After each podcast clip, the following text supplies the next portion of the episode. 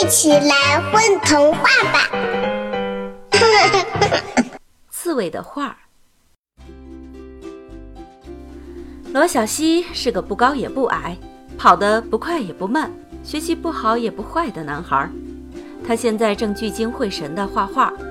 他画了一棵大树，上面结满了红彤彤的苹果，树底下有一只刺猬，背上驮着一只大苹果。用红色的水彩笔画完最后一个苹果的时候，罗小西困了，天也黑了，小闹钟的时针早已指向九，分针也指向六了。他伸伸懒腰，把画儿塞进书包，就睡觉去了。咔嚓咔嚓，大苹果真脆。咦，罗小西睡着了，画上的刺猬却醒了。它竟然吃掉了驮在背上的苹果。只有苹果吃也太乏味了。刺猬咂咂嘴儿，有点不高兴，但他转了转眼珠，又乐了。刺猬拿起棕色的水彩笔，在苹果树旁画了两棵大树；拿起粉色的水彩笔，在一棵树上画满了桃子；拿起橘黄色的水彩笔，在另一棵树上画满了橘子。他又转转眼珠，在橘子树下画了一片绿油油的叶子，叶子底下结满了西瓜。刺猬拱起身子摇树干，嘿，好多的橘子、桃子掉下来了。刺猬吃一个橘子，再吃一个桃子，吃一个橘子，再吃一个桃子，桃子汁儿顺着嘴角流下来，都顾不上擦。他又拖着圆滚滚的肚皮扎进了西瓜地，哇，红沙瓤的薄皮西瓜真甜。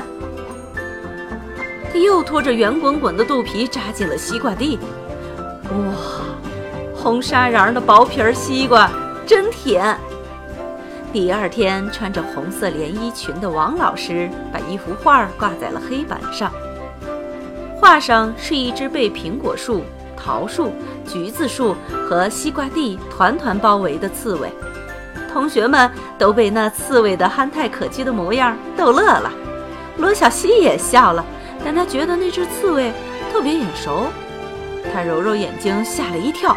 呀，画的右下角清清楚楚的写着。三年三班，罗小西画。张芳芳，你怎么笑的眼泪都流出来了？能跟大伙儿说说你笑什么吗？王老师和蔼地问。扎着羊角辫的张芳芳说：“老师，我我笑不仅是因为罗小西画的刺猬很好玩。”我还笑他把季节都弄乱套了。那个自然课上我们都学过，那个什么橘子和苹果生长在秋天，西瓜和桃子生长在夏天。你观察的非常仔细，很好。王老师点点头。李强，说一说你对这幅画的想法。我想给这幅画起名叫《矛盾的季节》。西瓜和苹果是不同季节成熟的水果，它们同时丰收是矛盾的。李强是班长，他的功课特别好。罗小西耷拉着脑袋暗暗叫苦，看来这幅画得得零蛋了。哎呀，真是奇怪，我明明只画了一棵苹果树呀。这时，大高个儿方大林站起来发言了：“现在科技发达了。”冬天也能吃上西瓜。电视上说，不同季节的水果都种在可以那个调节温度的大棚里。我给罗小西的画起名叫“科技大棚”。嘿，方大林，真不愧是铁哥们儿。刺猬能吃到这么多水果，多开心呀！我给这幅画起名叫“幸福的小刺猬”。嗯，叫五彩缤纷吧。大家你一言我一语。热闹极了，同学们给这幅画起的名字都特别好。王老师拿起红笔，在画上写了一个大大的“优”字，把一只苹果都盖住了。让这幅画的主人罗小西同学再为这幅画起个名字吧。罗小西挠挠头，难为情地说：“叫猜不到的季节吧。”可可是。这幅画我原本只画了一只刺猬和一棵苹果树呀，我也不知道桃树啊、那个橘子树和西瓜地是从哪儿来的。他的话还没说完，就被同学们的笑声打断了。罗小西，你还挺幽默的呀！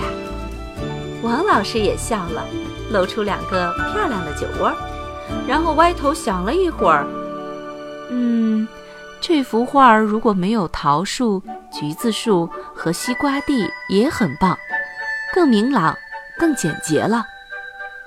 从那以后，罗小西迷上了画画，简直到了痴迷的程度。他跟大伙儿说，将来他一定要当一名画家。